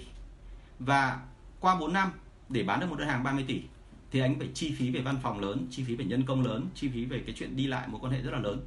Nhưng mà cái sản phẩm của anh ấy vì lãi cao cho nên là đến 30 tỷ, đến vào năm thứ tư là anh đã đủ chi phí trang trải cho tất cả những cái khác rồi. Đó, thế thì cho nên là anh chị lưu ý là có những cái sản phẩm mà chúng ta phải mất thời gian, nhưng có một số sản phẩm thì nó sẽ rất là nhanh. Cho nên là với bạn thì tôi khuyên thật là nên nhìn chung vào cái mặt bằng chung của cái thị trường ấy nên kiểm tra ngay cả đối thủ cạnh tranh của mình nó có làm tương tự như mình không? Và cái thời gian để một xe mới vào công ty đối thủ cạnh tranh để mà họ đạt được cái chuẩn mất khoảng bao lâu thì mình sẽ lấy cái mức đó ra để làm chuẩn. Và tôi hiểu ở đây là bạn có hàm ý muốn hỏi luôn là bởi vì là cái thời gian đạt chuẩn KPI ấy, nó sẽ giúp chúng ta là trang trải được cái chi phí đúng không? Thế thì muốn trang trải được chi phí thì mình phải tính làm sao cho nó chuẩn là cái thời gian đó mình sẽ mất bao nhiêu lương cho cái cậu kia. Và như vậy thì lương của các cậu đấy thì nó phải trả như thế nào và tùy thuộc vào cái KPI nào à, vâng chúng ta sang câu 95 doanh số đang rất tệ em tính mời luôn một cậu giám đốc của công ty đối thủ về. Cậu ấy sẽ mang cả đội sale của đối thủ về làm cho em. Như vậy vừa hạn chế được một số đối thủ được một đối thủ vừa phát triển doanh số nhanh và mạnh vì đội kia làm lâu năm rồi lắm kinh nghiệm. Đúng không? À, cái cách này là cách hay làm của một số các cái doanh nghiệp mà trong một số cái ngành nhất định. Ví dụ như là trong ngành dược phẩm chẳng hạn thì tôi thấy mọi người rất hay có một cái kiểu là lôi nguyên cả một bộ sậu gồm có cả giám đốc, quản lý và nhân viên khoảng độ năm mười ông đấy về một công ty và sau đó rồi hy vọng rằng là bởi vì đây là cái thị trường họ đã quen từ trước rồi, cho nên họ triển khai cái sản phẩm của mình nó rất là nhanh. Cái đấy đúng chứ không sai, bởi vì quả thực là với những người quen thì nó làm rất là nhanh. Nhưng mà bao giờ cũng thế, luôn phải chú ý, cái này nó giống như cái chuyện mà tôi đã từng cảnh báo anh chị về cái chuyện cộng tác viên ấy. Cộng tác viên thì phủ rất là nhanh và làm rất là tốt, nếu như mà thực sự là mình thấy là sản phẩm của mình là bán ok và cái lãi nó cao. Nhưng trong rủi có có may trong, tức là đại khái là trong trong, đúng hơn là trong cái này thì trong may có rủi thì đúng hơn. Cái may mắn đấy thì nó lại khẳng định lên một cái nữa là bởi vì đội kia họ làm cả một tập thể thống nhất rồi. Khi anh chị bê về bên này, rất khó để anh chị biết là bên trong họ đang làm gì. Và khi mà ông sếp không biết được là cái đội sale của mình đang làm cái gì, thì đến một ngày đẹp trời họ bịt tất cả thông số đi, thì ông sếp vẫn cứ tưởng là doanh số mỗi năm chỉ tăng được có khoảng 20% thôi. Trong khi thị trường với cái tiềm năng của ông ấy, nó có thể tăng thành 200 300% và như vậy là ông đang bị thua sút trên thị trường mà ông không hề biết à như vậy đấy là một cái điểm rất là dở. À, và cái nữa đấy là thế này là thông thường ấy giống như là một cái nhân viên mới hoặc là nhân viên theo cái kiểu mà tôi nói anh chị là bắt đầu nó bị hư hỏng về tư, tư tưởng về tâm lý rồi thì cái đội đấy họ làm ban đầu họ làm rất nhiệt tình để mà chứng tỏ cái chất lượng của họ. Và đôi khi nó thật có nhiều đội tôi biết là làm rất nhiệt tình nhưng để làm gì? Để hơi mang tính hàm ý là hơi trả thù cái ông cũ. Bởi vì là vì lý do nào đấy họ phải đi cho nên họ mới làm để cho biết mặt ông cũ là ông phải hiểu là ông đã bỏ mất một cái đội như thế nào. Thế nhưng mà khi mà bị một cái công ty khác, nó lại tìm cách o bế, nó lại lôi người ta đi. Thế là cuối cùng là họ lại vì tiền mà đến đây, mà cuối cùng là vì tiền mà đi. À thế như vậy là anh chị cùng một lúc là mất sạch cả thị trường, và lúc đó cái nguy hiểm nhất là như đã nói ở trên là không có con số. Không con số là không biết khách hàng ở đâu, không biết cách làm nó như thế nào, không biết cơ chế nó làm sao, không biết quá trình tuyển dụng, không biết cái huấn luyện, không biết cơ chế lương như thế nào, không biết chỉ số làm sao, thì cuối cùng là coi như lại từ đầu.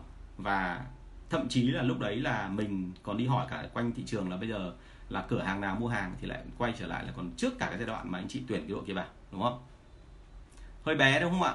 Vâng tôi đang cố gắng nói to và tôi đã chỉnh cái phần này lớn lên rồi. Có thể là bên uh, tai nghe bên phía bạn chăng? Bạn thử chỉnh lại xem.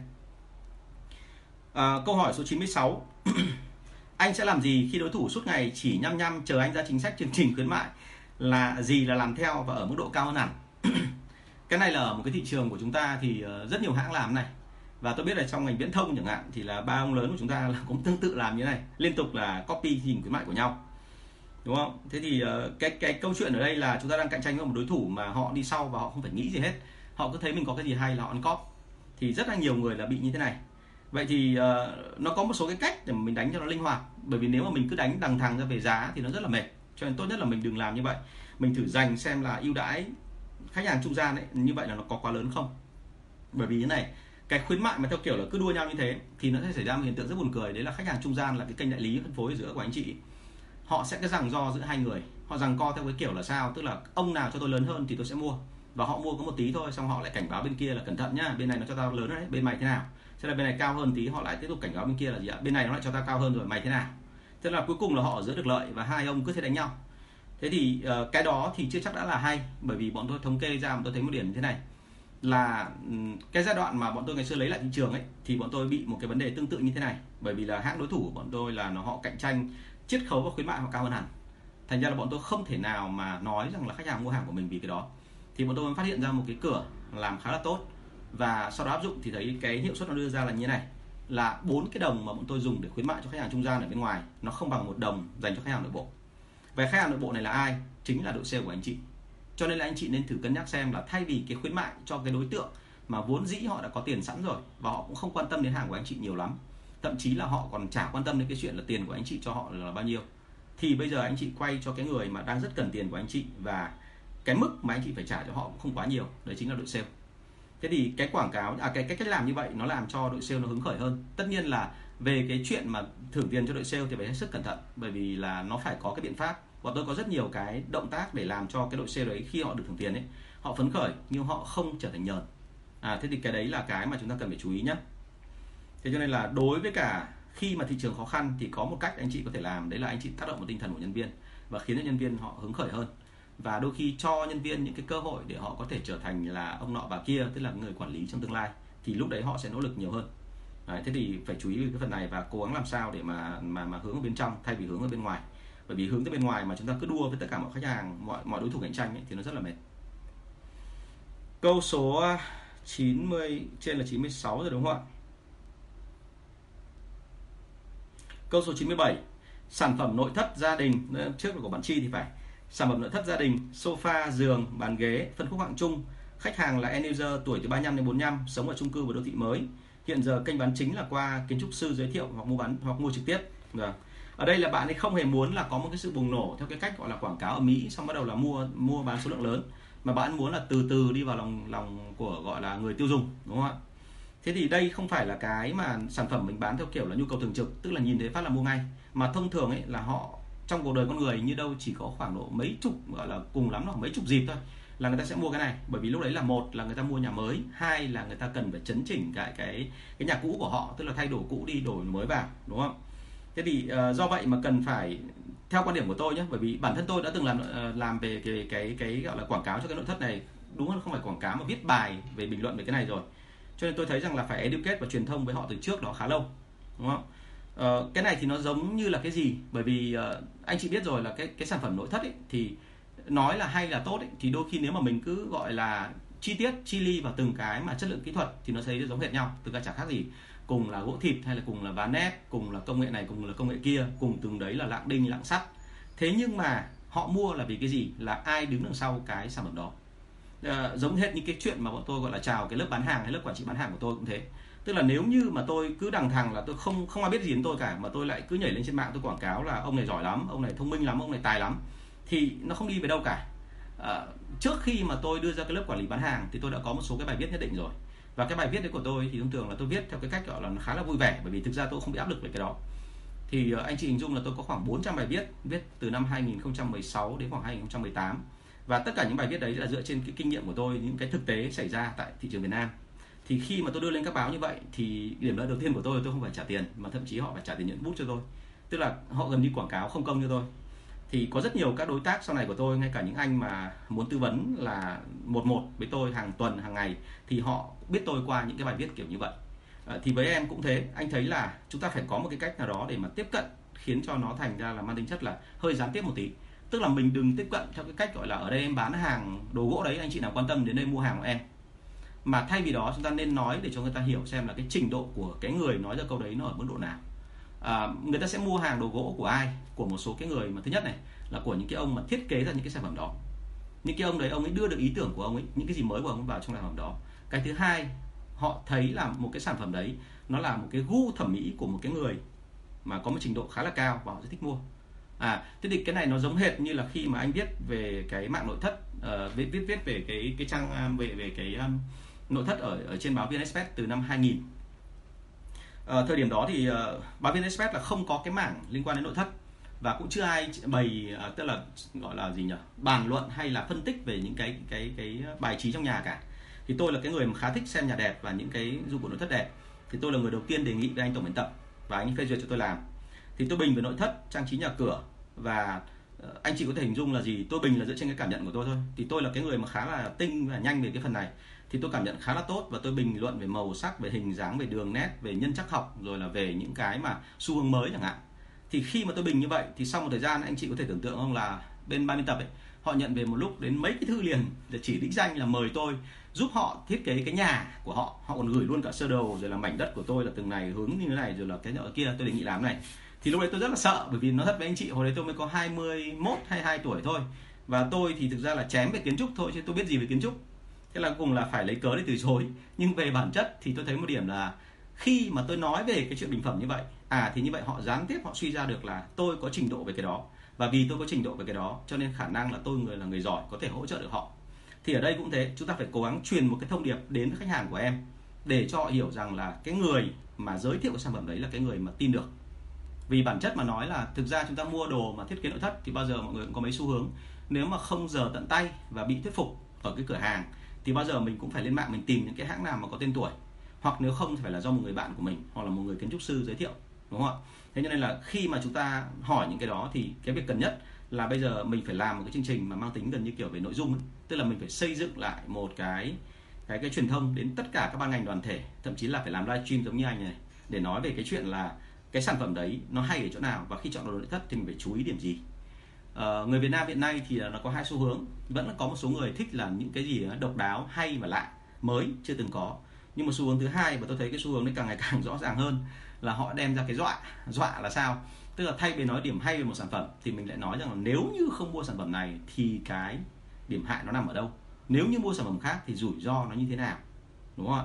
Thế đấy là cái mà em có thể làm nhé và ờ, cách đây khoảng 4 tháng thì anh có tham gia vào một cái dự án mà suýt nữa thì nó thành công liên quan đến câu chuyện là làm truyền thông cho một cái ờ, hãng đệm của Trung Quốc. Thì hãng này hãng đệm Trung Quốc thôi, nhưng mà anh sang ở anh sang cái khu trưng bày của họ thì anh thực sự là choáng. Bởi vì là cái đệm đấy thì anh chị hình dung là do một số các cái nhà thiết kế người Mỹ và người Pháp họ làm ra và họ trên thế giới thì họ rất nổi tiếng. Họ nổi tiếng đến mức độ họ, tức là người ta dựng luôn cả một cái công ty theo cái thương hiệu của hai ông đấy. Và một cái đệm đấy giá trị nó không hề rẻ nhá đệm của chúng ta mà kim đan các loại đệm bình thường kim cương các thứ thì là như là đắt nhất là khoảng 120 triệu gì đó. Còn đệm của họ ở đây là trên 100 triệu đến khoảng độ thậm chí có những đệm mà tôi thấy là gần 2 tỷ. Thế thì cái việc ở đây ý, là tại sao cái sản phẩm đấy có vẫn có người mua? Và thậm chí là người ta mua mà theo cái kiểu là không nháy mắt luôn. Thì hiển nhiên rồi một cái là họ có tiền. Nhưng cái thứ hai quan trọng hơn đấy là sao? Tức là cái tên của cái ông thiết kế cũng như là cái triết lý của ông trong chuyện thiết kế đấy nó có quá nhiều người nói đến rồi. Và họ search trên Google phát là ra ngay vậy thì ở đây mình phải bao phủ thông tin theo cái kiểu như vậy thì nó mới hiệu quả. Đấy là quan điểm của anh. Và quả thực là khi anh nghiên cứu kỹ cái đệm mà hơn một tỷ của họ thì thấy một điểm như này, là cái đệm đấy nó rất là hay. Đổ nước từ trên xuống, phát nó chảy một phát xuống luôn là cực kỳ là là là là là hiệu quả, đúng không? Tức là đại khái là đổ nước xuống phát nó trôn tuột luôn, nó không hề dính là một cái nào cả. Tức là mốc còn không kịp mọc. Thì anh chị biết nó khủng khiếp như thế nào? Và họ nói rằng là tất cả cái bộ phận mà từ cơ, gọi là từ cái xương sống này rồi đến cái cơ vai này, cơ hông này, cơ ngực, cơ mông, cơ đùi, cơ bắp tay, bắp chân là đều được thư giãn hết. Thế thì nghe như thế thôi, nhưng mà thực ra tôi đã thử nằm lên trên rồi. Thì nó thật với anh chị là với người như tôi, đúng là người trần mắt thịt thì tôi nghe thì thôi chứ tôi không thể nào biết được là thực sự nó có hiệu quả hay không. Nhưng mà nếu như tôi có tiền thì tôi đảm bảo tôi cũng sẽ mua một cái đệm một tỷ để về tôi nằm bởi vì tôi hiểu rằng là tiêu chuẩn nó là quá xịn rồi, đúng không? Mặc dù tôi không cảm nhận được hết. Có khi tôi chỉ cảm nhận được khoảng 2 phần 10 cái giá trị của sản phẩm thôi nhưng mà tại sao tôi sẵn sàng mua? Bởi vì là một nhắc lại là tôi có tiền. Hai là tôi đi đâu tôi cũng thấy là cái thông tin nó răng bủa nó nói về cái sản phẩm đấy là rất là tốt. Thành ra là khi mà có cơ hội là tôi sẽ mua. Đấy thế thì với nội thất thì quan điểm của tôi nó là như thế. À, chúng ta cũng đừng có bao giờ mặc nhận là cái sản phẩm của chúng ta nó phải như thế nào thì mình mới làm về nội dung. Hoàn toàn sản phẩm của mình đôi khi nó chỉ cần là gì ạ? Bằng cái ván ép hay là bằng một cái dụng cụ một cái cái thứ thậm chí xin lỗi là gỗ cốc pha thì mình lấy lại nhưng mình có cách nào để chế biến. Thì cái quan trọng ở đây không phải là cái chất lượng của sản phẩm, bởi vì thực ra đồ gỗ như thế mà qua xử lý hóa chất thì bao giờ nó kéo dài khoảng 5 đến 10 năm. Và vì như thế cho nên là mình sẽ làm được cái gì? Mình sẽ làm được một cái là cái triết lý phía đằng sau của cái sản phẩm đấy nó là cái gì mới là quan trọng. Và lúc đó nó phụ thuộc vào chuyện con người. Thế cho nên là bây giờ bán hàng ấy, nó có một yếu tố rất là quan trọng, đấy là về cái phần nhân hiệu. Nhân hiệu là sao? Tức là người ta luôn muốn cảm nhận cái sản phẩm đấy theo một cái cách mà cái đấy nó thể hiện là đúng là của con người. Tức là cái sản phẩm đấy đừng có bao giờ nghĩ rằng là nó hoàn hảo nó có điểm yếu nó có điểm mạnh nhưng mà thực sự là nó có cái hồn của nó ở trong đó. Đúng không? Thì cái phần này là tôi thấy là bên mỹ phẩm các bạn làm rất là tốt. Mỹ phẩm có những cái thứ thứ mà tôi thấy rằng là đẩy lên càng cao giá là chị em càng đi săn lùng. Bởi vì chị em đã gần như chết mê chết mệt với cả cái triết lý của nó rồi. Thì cái đấy là là cái rất là thú vị. À, câu hỏi số 98 hàng giả hàng nhái đang phá nát thị trường. À, thì bây giờ làm nào? Hàng giả hàng nhái là cái chuyện thường xuyên xảy ra. Vâng và ở Việt Nam mình thì thực ra mà nói là Ờ, cả cơ quan đoàn thể có rất nhiều người nghiên cứu cái này và có nhiều ý tưởng đưa ra thì nó vô cùng hài hước. Tức là thậm chí có nhiều người mà lên mà tôi nghe xong nó thật với anh chị tôi nghe cái bài báo đấy cách đây khoảng độ năm sáu năm rồi.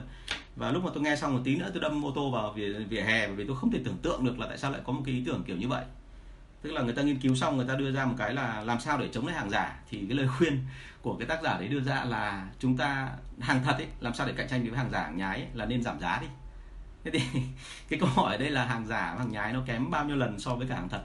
Hàng thật nó gấp giá khoảng hai ba trăm lần so với hàng nhái đúng không ạ? Bởi vì là đấy là những thương hiệu lớn thì nó bán là không phải chỉ vì cái chất liệu của sản phẩm mà còn về cả cái bản quyền thương hiệu và cái thiết kế của họ nữa. Thế thì bây giờ mà giảm giá là giảm sao được đúng không? Nên ý tưởng này ý tưởng rất buồn cười. Và ở Việt Nam mình thì đến bây giờ vẫn không có cách nào để chặn được hết toàn bộ hàng giả hàng nhái. À, và tôi nói luôn anh chị là anh chị chưa gặp được những cái bài học đau đớn như của tôi năm 2010 ấy, tôi còn va với một cái loại hàng mà nó còn khổ hơn. Đấy là hàng không phải hàng giả không phải hàng nhái mà nó là hàng lậu và hàng đấy là hàng chính hãng nhưng mà nó lại là hết đát à câu chuyện thì xin phép kể luôn đấy là khi mà tôi va vào cái hàng đó thì uh, tôi bán cái hàng đấy là hàng của pháp dầu gội của pháp rất là tốt và ai phải công nhận là nó tốt. Thế nhưng mà khi tôi ra thị trường tôi kiểm tra thì tôi thấy có một cái lượng hàng tồn nó từ bao nhiêu năm ấy tức là nó quá đến mức độ anh chị hình dung là đát của nó quá đến 7 năm nhưng mà hàng của nước ngoài ấy, thì thực ra là quá đắt 7 năm nhưng mà cái chất lượng hàng nó vẫn rất là tốt nó không gây kích ứng da.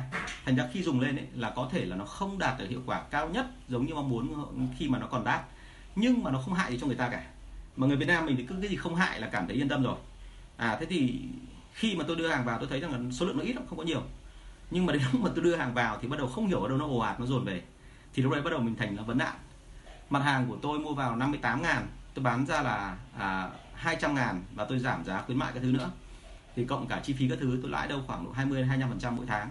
Nhưng mà khi mà tôi gặp cái hàng kia thì anh chị có thể hình dung không? Là bởi vì nó quá đắt, cho nên ở phương Tây người ta có một cái luật đưa ra bảo vệ người tiêu dùng và luật đấy được áp dụng triệt để. Cho nên công ty mà họ thấy là hàng tồn bị quá đắt, họ sẽ bán cho các cái nước thứ ba, nhưng mà họ bán dưới cái dạng là nguyên vật liệu.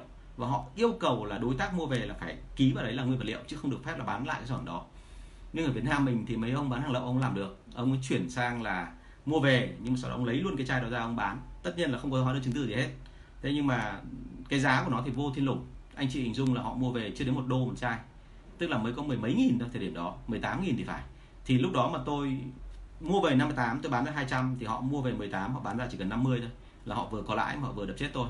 Thì trong có đúng 2 năm thôi gần như là tôi không thể nào cựa quậy được nữa mà tôi phải dừng Đấy, thế nên là chia sẻ nỗi buồn với em nhưng mà hàng giả hàng nhái và cái hàng lậu không rõ nguồn gốc cũng như là những cái hàng mà theo kiểu quá đắt ấy, là thường xuyên đúng không? Và vì thường xuyên như vậy cho nên là mình sẽ phải có những cái cách khác để mà để mà mà chống lại nó. Thì thông thường tôi thấy là một là dựa vào mối quan hệ. Tức là mình quen thân với ai thì mình đẩy vào đó thôi. Chứ còn nếu mà mình đánh lại theo kiểu đằng thẳng ra thì khó lắm. Bởi vì cái người trung gian họ luôn hỏi chúng ta một câu là ok cứ cho là hàng của mày có hóa đơn chứng từ đi nhưng mấy khi tao phải số hóa đơn còn tao cần nhất là lãi đúng không? Đấy là, uh, thêm một cái nữa nhé, là cái này cũng rủi ro này là còn cái này nữa mới là khổ. Tức là cái cái việc của chúng ta là có một số sản phẩm thậm chí hàng giả hàng nhái. Nhưng mà cái cái cái hiểu biết là một của người tiêu dùng cái thứ hai nữa là cái cảm nhận của người ta về sản phẩm người ta không rõ ràng. Thế nào là không rõ ràng? Họ thấy rằng là nó nó ví dụ 10 điểm đi họ chỉ cảm nhận được điểm thứ hai thôi. Bởi vì họ không biết cách mà phân tích hay cảm nhận sản phẩm theo đúng cái kiểu tiêu chuẩn của người chuyên nghiệp. Thì lúc đó họ sẽ luôn có cảm giác là uh, thực ra hai hàng này không khác nhau. Và đặc biệt người trung gian có thể biết nhưng mà vẫn đẩy những người tiêu dùng bình thường bởi vì người tiêu dùng cũng không biết à thế thì cái này là cái vô cùng nhức đầu trên thị trường của Việt Nam. Cho nên là nếu như mà gặp trường hợp hàng giả nhái cạnh tranh dữ dội quá thì em nên tìm một cách khác để mà đánh. Ví dụ thậm chí là nên yêu cầu hãng là giảm kích thước hàng xuống để giảm giá thêm để xem xem có ai quan tâm không. Rồi là chúng ta có thể thậm chí là sản xuất ở nước thứ ba để làm sao mà nó không bị cao giá như là sản xuất ở cái cái, cái gọi là quê hương bản xứ của nó. Rồi cũng có thể là yêu cầu có hỗ trợ thêm về mặt truyền thông chứ còn nếu mà mình đánh đằng thẳng ra theo kiểu là dùng lực đấu với nhau với cả bên hàng giả nhái kia thì tôi thật là không thể. À, những năm 2014 đến năm 2015 thì uh, sao có khoảng trống màu vàng nào đấy ạ? Rồi cái bán. À muốn quảng cáo đúng không ạ? Vâng có bán anh ạ. Hùng nhá có bán nhá. Thì uh, cái ở đây đưa ra là uh, khi mà chúng ta bị một cái sản phẩm đấy cạnh tranh thì mình phải có cách để mà ờ, xoay sở thôi. Chứ còn nếu mà mình không xoay sở được thì thực sự rất là khó tránh. Ờ, từ năm 2014 đến năm 2015 tôi có bán một số cái sản phẩm mà hàng xịn. Nhưng mà những cái nhà mà rất là to ở trên phố cổ, họ mua hàng của tôi. Nhưng khi họ mua hàng xong thì tôi thấy có một điều vô cùng kỳ lạ là họ mua đúng một lần thôi. Họ mua đủ các loại mặt hàng, đơn hàng khá là lớn, nhưng mua đúng một lần thì từ đấy họ không bán nữa. Thì tôi cử quân lên xem, thì hóa ra ở ngoài cửa họ vẫn cứ chào là ở đây bọn em có bán hàng này. À thế nhưng mà vào bên trong thì tất cả cái hàng của tôi có bày trên kệ nhưng cái hàng đó là vỏ. Tức là họ đã dùng xong hết cái nội dung bên trong rồi và họ cái một mỗi cái vỏ giữ lại để mà lấy nêm thôi. Còn lại là khách hàng vào phát thì ngay lập tức ra đằng sau là bắt đầu anh chị dung là hàng về tóc nhưng mà họ lấy từ những cái thùng phi rồi những cái loại mà đại khái là hóa chất nó lấy ra từ những cái thùng to tướng ấy, thùng tono ấy để sau đó họ trộn với nhau ở bên trong và sau đó họ mang ra họ bảo đấy là hàng xịn. Thế cho nên là đây là một vấn nạn và bây giờ thì ờ, nói chung là không không thể giải quyết được nó mệt mỏi lắm thế nên là lưu ý với em là này là đánh những ngưỡng nào đó thôi mà đến cái giới hạn rồi thì nên dừng, đừng có để cho mình bị lỗ thêm. Và cái lỗ thêm thì tôi không sợ, mà cái tôi đáng sợ nhất đấy là gần như mình mất niềm, hoàn toàn niềm tin vào chính năng lực của mình. Bởi vì năng lực của mình là nó tốt chứ không phải không tốt, mà cuối cùng mình làm nó không ra cái gì cả thì nó rất là mệt, đúng không? Vâng. Đây, giống như anh Đức anh nói đây, ngành bánh kẹo gần Tết vào La Phù hoặc lên chợ Thổ Tang thấy bạt ngàn nhãn hiệu na ná hoặc giống y chang hàng chính hãng vâng bọn tôi là Rejoy thì người tiên có rejui rồi là rejun đủ kiểu, đúng không? Chính quyền bảo trợ với quan điểm để phát triển kinh tế địa phương, quản lý thị trường thì hai mang là xuất chính hãng phải tự bảo vệ mình thôi, đúng vậy nhiều khi là chúng ta cứ giữ cái nếp là chúng ta tưởng rằng là hàng tốt, chất lượng cao thì sẽ bán được hàng, nhưng mà thực ra thị trường Việt Nam mình thì nó rất là khổ, bởi vì cái cảm nhận về chất lượng chưa chắc đã là tốt. Và giống như tôi này, trong 3 năm đầu tiên mà có kể với câu chuyện anh chị, qua một số bài viết của tôi, anh chị sẽ thấy là trong 3 năm đầu tiên tôi làm về ờ, tự phân phối thì ờ, 3 năm đấy là tôi lỗ sạc gạch. Tôi lỗ là tổng từ cái số tiền tôi vay của bố mẹ tôi để tôi làm là 130 triệu. Và sau đó tôi chuyển cái khoản vay đấy sang mấy người bạn của tôi. Thì sau một năm rưỡi thì tôi lỗ đâu ờ, một tỷ, sau 2 năm tôi lỗ một tỷ rưỡi. Mà tôi là cái người rất là khéo rồi, đã biết, rất biết cách giằng co rồi. Và anh chị hình dung là trong quá trình đấy tôi còn đi dạy tiếng Anh, tôi đi dạy đủ các thứ để mà sau đó tôi kiếm tiền để nuôi đội sale của tôi, mà tôi còn bị dính trưởng, đúng không? Và cũng không vượt qua được đó, thế cho nên là chúng ta hãy cố gắng làm sao mà như này là thôi liệu cơm gấp mắm thôi. Cái thời nào thì nó như thế thì mình phải chiều theo cái trời đó phải làm sao để cho nó hợp lý hợp tình. Còn doanh nghiệp không thể không có lãi được. Nếu mà còn còn lỗ thì chúng ta không tồn tại được đúng không? Đấy giống như là đây anh Đức này ở công ty hữu nghị mà còn phải kêu thì anh chị biết rồi. Mà hữu nghị là thương hiệu lớn đấy đúng không? Được bảo trợ trên toàn quốc với toàn thế giới luôn mà còn bị như thế. À, câu số 99 khi một khách hàng bán hai sản phẩm của hai công ty khác nhau và đang cạnh tranh với nhau thì mình nên làm gì để gia tăng doanh số? Vâng. À, như đã nói ở trên ấy, rất nhiều các cái đại lý và cái cái, cái gọi là đối tác của anh chị họ mua hàng họ họ bán hàng ấy, họ bán cùng một lúc hai hãng đối thủ cạnh tranh. Và họ lợi dụng vào cái chuyện là cái chiết khấu hay là cái ưu đãi của từng đối thủ một để họ khiến cho đối thủ kia là phải nhượng bộ thêm cho họ. Thì đây cũng chính là lý do mà tôi hay dùng để mà tôi tác động vào những khách hàng của tôi. À, bởi vì đối thủ của tôi thường thường là lớn và họ làm rất là mạnh. Thành ra là tôi hay nói là uh, bây giờ này chị mua hàng của em đi chị không cần mua nhiều mua ít cũng được nhưng mà chị mua ít xong thì chị mới có điều kiện để ép bọn kia để nó lòi thêm khuyến mại cho chị. Tôi biết cái đó và tôi áp dụng cái đó. Khi mà tôi làm với cả công ty liên doanh và tôi khá là hiệu quả trong cái chuyện là đánh chiếm lại địa bàn của người ta. Thế thì à, đấy là cách ngày xưa làm. Nhưng mà nếu như anh chị ở cái tư thế là người bán hàng vào thì anh chị lưu ý là cái khách hàng họ thường thường có thói quen là đu dây giữa hai bên. Và đội nào hay đu dây nhất, đấy là cái đội mà càng những đại lý lớn, nhà phân phối lớn thì họ hay càng hay đu dây.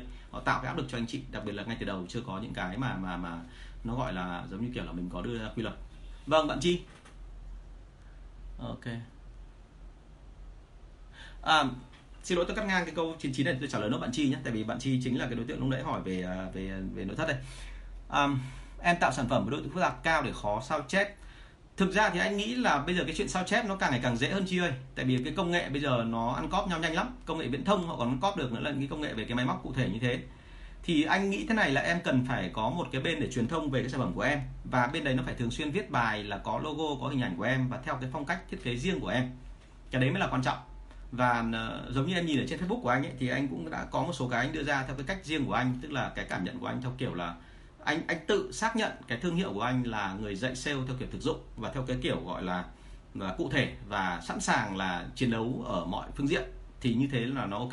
Chứ anh không dạy theo cái cách gọi là anh biết tiếng anh anh không, nhưng anh không dạy đưa ra những cái khái niệm, những cái chiều tượng hay là những cái quy trình nó phức tạp. Anh làm những cái thật là đơn giản thì tự dưng là về sau nó ăn thành cái thương hiệu của anh. Thì lúc đó mọi người gặp anh, mọi người sẽ thấy là là cái đó nên là phù hợp. Thì với em cũng thế, anh nghĩ là em nên chọn ra một cái lối nào đó mà trên thị trường chẳng hạn mọi người chưa chọn. Em nên chăng là em nghiên cứu những cái phương thức mà họ à, đã từng làm ở bên các nước phương tây. Nước phương tây họ đi trước chúng ta rất nhiều về truyền thông và quảng cáo. Mình tìm xem là ở các cái phương thức đó ở bên kia thì những cái phong cách thiết kế về nhà cửa hay là về nội thất ấy, là nó có những cái tên như thế nào. Và bây giờ mình nếu như mình tất cả mọi người đều dùng cái phong cách đấy hết rồi thì mình lại phải có cái nét đặc biệt nào đó riêng của mình theo kiểu người Việt Nam trộn cùng vào thì là ok đúng không? Ở trên ờ, ví dụ như là trong cái số mà hôm qua mọi người uh, theo dõi livestream của tôi thì có anh Trần Anh Tùng ấy, kiến trúc sư ấy, anh là một cái người mà khá, tạo ấn tượng khá là tốt. Tức là có thể hơi đánh đá ở trên mạng một tí đúng không? Thỉnh thoảng cãi nhau tí cho nó vui thể hiện là quan điểm là mình có quan điểm riêng.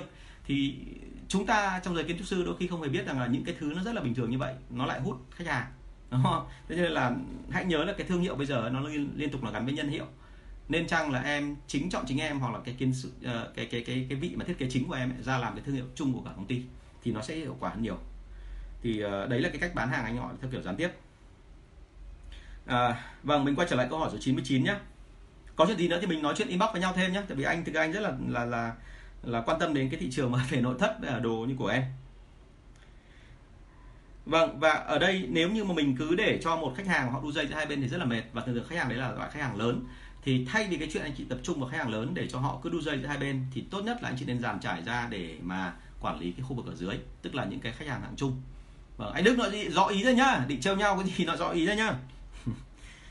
Um, thì như vậy là mình thấy ngay là chúng ta không nên tập trung vào khách hàng lớn quá nhiều, bởi vì khách hàng lớn là cái người mà biên độ về doanh số họ đạt cái ngưỡng cao rồi, và họ được rất nhiều hãng chiều chuộng, cho nên họ sẽ không có nhượng bộ chúng ta nhiều lắm, mà nên tập trung vào khách hàng hạng trung hoặc là hạng nhỏ. Bởi vì khách hàng hạng trung, hạng nhỏ thì họ rất thích anh chị là một, và họ không cần nhiều mức lãi giống như khách hàng hạng lớn, và họ sẽ, gọi là, nhượng bộ cho anh chị nhiều hơn là là anh chị phải nhượng bộ họ đấy, thế cho nên là lưu ý là khi mà thấy có hiện tượng này một cái thì nên cân nhắc ngay lập tức. Nếu như chẳng may mà mình chỉ có một khách hàng đó thôi thì chắc là phải chịu trận một thời gian thế còn nếu như mà tìm được người thay thế thì nên bắt đầu ấn người thay thế vào và bắt đầu là mở rộng ra. Cái nguy hiểm nhất là có một số doanh nghiệp là khi xuống từng địa bàn ấy thì lại tự dưng là cam kết với cả một số khách hàng là tôi sẽ chỉ chọn anh là đại lý thôi, ở đây tôi không chọn ai khác nữa. Thậm chí có một số công ty tôi biết là bây giờ đang gặp vấn đề về doanh số, muốn tăng lên thêm nhưng mà lại vướng một cái gọi là lời thề, một lời cam kết với khách hàng cụ thể hóa nó bằng văn bản. Đấy là cam kết với khách hàng là cả Việt Nam này, em cam kết với anh là em chỉ có ký với cả 167 đại lý trong đấy có anh thôi. Còn bây giờ tất cả những thằng khác, kể cả nó có to hơn anh mà nó vào thị trường nó có giỏi hơn anh chăng nữa thì em cũng không bán hàng cho nó, em sẽ chỉ bán hàng cho anh thôi và nó vẫn phải mua hàng từ anh. Thế thì hiển nhiên thôi là một khi chúng ta làm như vậy thì tất cả những ông nào là đại lý, ông ấy biết ngay là như vậy là không thể thay đổi cái thế này nữa rồi. Và nếu thay đổi xong ấy thì là bên kia nó sẽ bị, gọi là pháp lý thế nọ thế kia. Cho nên là họ cứ thế là thản nhiên, họ giữ cái mức tăng trưởng theo kiểu là họ thích thì họ tăng không thích thì họ không tăng. Đấy, anh chị phải lưu ý cái phần này. Đừng có bao giờ chiều chuộng khách hàng lớn nó mệt lắm. Quan điểm của tôi là như vậy. Câu hỏi số 100 à thế thì bây giờ là đã là 10 giờ 32 rồi thì tôi sẽ phép dành câu hỏi số 100 này sang cái buổi sau ạ. Và một lần nữa thì à, rất cảm ơn các anh chị và à, tôi rất là mong là thế này là chúng ta có thêm nhiều câu hỏi cho tôi. Và tôi sẽ nhận câu hỏi là à, trước cái giờ quay khoảng nửa tiếng tức là đến 9 giờ tôi vẫn nhận tiếp tục câu hỏi và nếu như nhanh mà tôi có thể nhét được vào trong cái nội dung của chúng ta tôi cho vào luôn đúng không? Để làm cho nó xong uh, gọi là uh, phong phú sinh động hơn. Thế còn uh, một lần nữa tất cả các câu hỏi hay là những cái vấn đề mà anh chị cần phải tư vấn sâu hơn thì đề nghị là liên hệ với thư ký cũng như là người hỗ trợ của tôi là uh, bạn thắm. Số điện thoại là 077 576 2194 077 576 2194 thì uh, tất cả những cái thông tin hay là những cái lịch mà làm việc của tôi thì bạn sẽ nắm được rõ hơn thì một lần nữa cảm ơn các anh chị rất là nhiều và hẹn gặp lại anh chị vào thứ hai tuần sau. Cảm ơn, chào hẹn gặp lại.